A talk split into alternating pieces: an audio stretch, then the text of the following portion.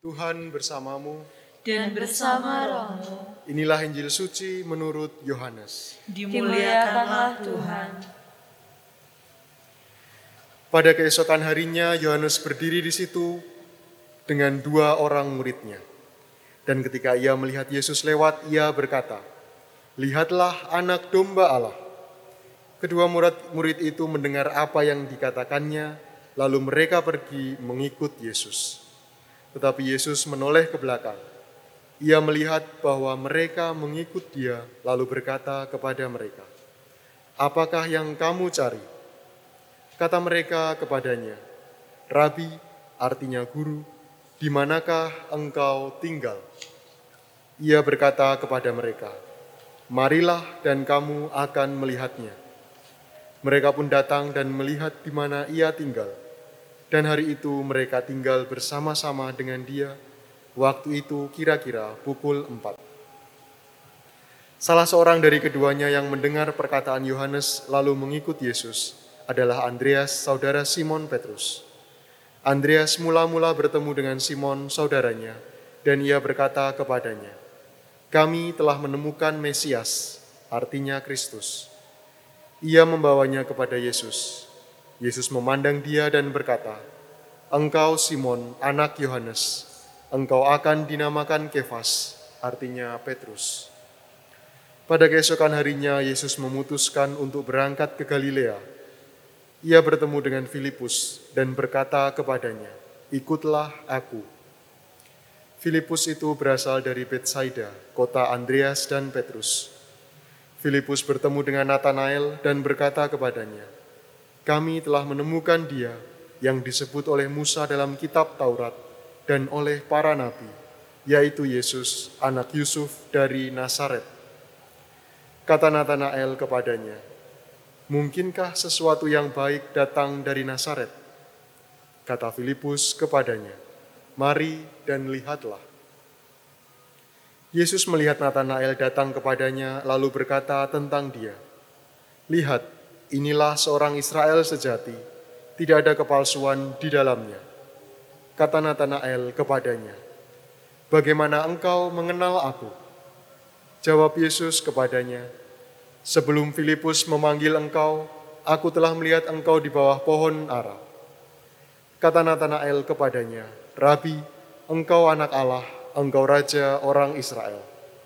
Yesus menjawab, katanya, "Karena aku berkata kepadamu, aku melihat engkau di bawah pohon ara, maka engkau percaya.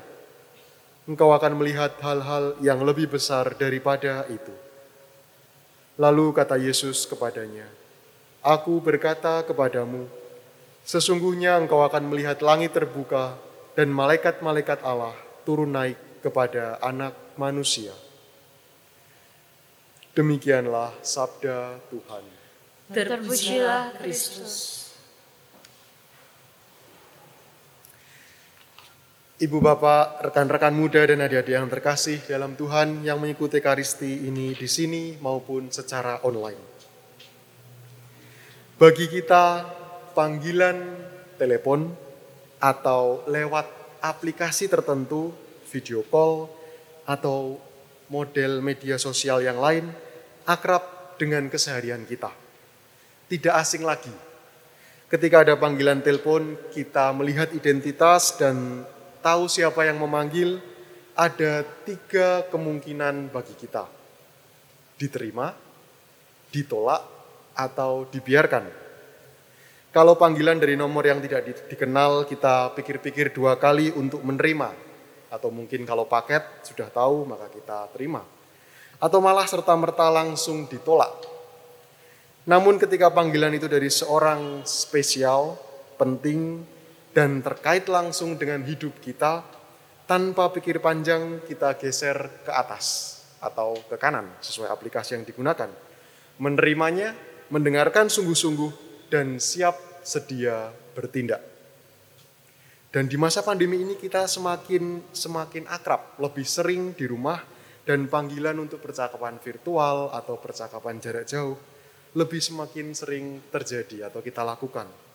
Dan dengan aneka keperluan, sekolah, kuliah, pekerjaan, kerja kelompok, diskusi tugas, pertemuan kantor, komunitas doa atau circle terdekat kita, obrolan keluarga, kelompok kategorial paroki, atau mungkin sarasehan-sarasehan sering dilakukan dengan panggilan ini.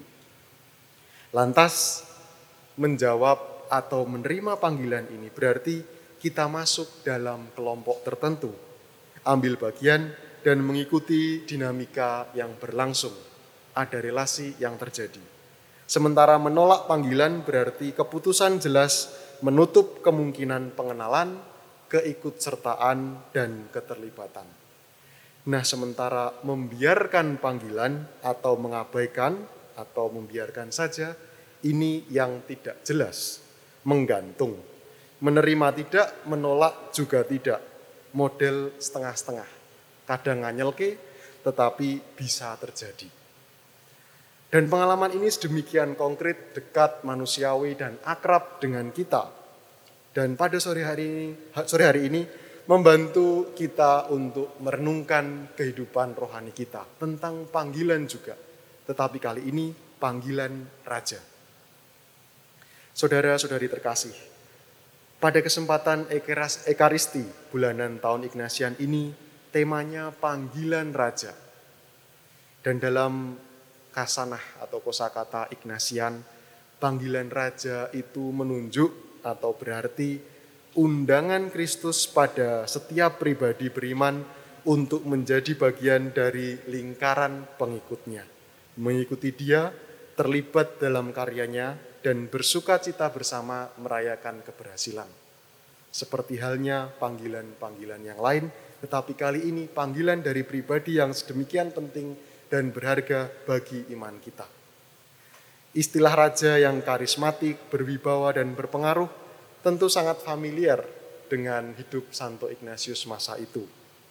Mungkin bagi kita yang suka novel-novel sejarah Nusantara, atau sejarah-sejarah kerajaan, atau kisah fantasi seperti Lord of the Rings, novel-novel seperti Narnia, atau model film lama Radcliffe, tentu memiliki gambaran pentingnya figur seorang raja yang diidolakan, diikuti, dan menjadi pusat gerak kehidupan kita kehidupan masyarakat. Lantas, menjawab panggilannya atau berjalan bersama raja tersebut berarti siap mengikuti, menerima misi, dan berjerih lelah sampai akhir. Dengan kata lain, ada totalitas. Dan dalam istilah Santo Ignatius, barang siapa mau ikut Kristus, semestinya berjerih lelah pula bersama Kristus, supaya karena mengikuti Dia secara total, kelak kita ikut serta dalam sukacita abadi. Bacaan-bacaan sore ini membantu kita merenungkan apa arti panggilan raja tersebut. Bacaan pertama maupun bacaan Injil. Kita menjawab panggilan ini. Kita dibaptis sebagai pribadi beriman Katolik dan berusaha mengikuti Kristus seperti halnya para murid dalam Injil hari ini. Kita kenal Kristus yang kita imani, tidak ada, tidak ada lagi selubung seperti dalam bacaan pertama. Kita sudah mengenal siapa itu Kristus, siapa pribadi yang berkorban untuk kita dan mengampuni dosa-dosa kita. Kita tahu kepada siapa kita percaya.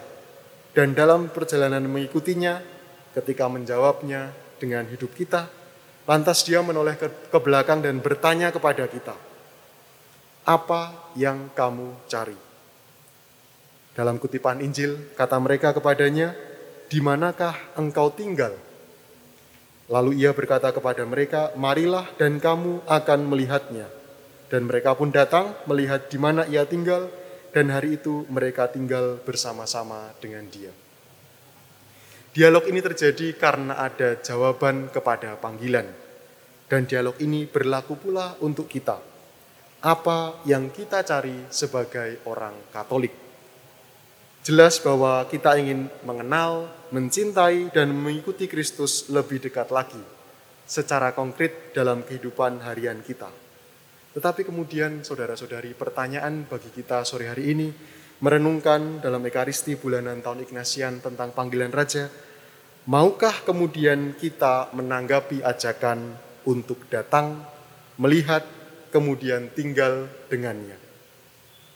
Lebih mendalam lagi, bagaimana kita menjawab undangan ikutlah aku dalam peran kita masing-masing sebagai karyawan-karyawati, mahasiswa, pelajar, guru, dosen, kepala keluarga, pedagang, pengurus gereja, rohaniwan, tenaga kesehatan, relawan kemanusiaan, dan lain sebagainya.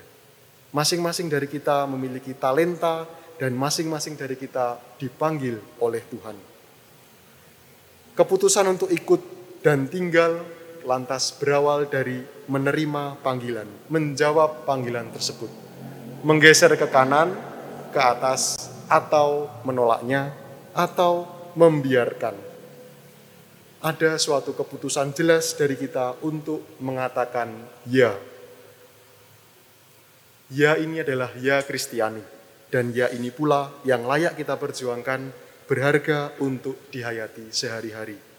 Ya pada pembaptisan, ya pada setiap ekaristi yang kita rayakan, ya pula pada keterlibatan dan komitmen iman sehari-hari sebagai pengikut Kristus. Ya untuk menjawab, bercakap-cakap, mengenal dan mencintai serta mengikutinya dalam doa secara lebih dekat lagi tetapi secara konkret sesuai dengan situasi kita masing-masing. Maka marilah kita mohon semoga masing-masing dari kita sebagai pribadi beriman senantiasa siap, siaga, dan penuh minat menjawab panggilan Raja dalam hati kita untuk mampu terlibat dan hidup sebagai umat beriman. Amin.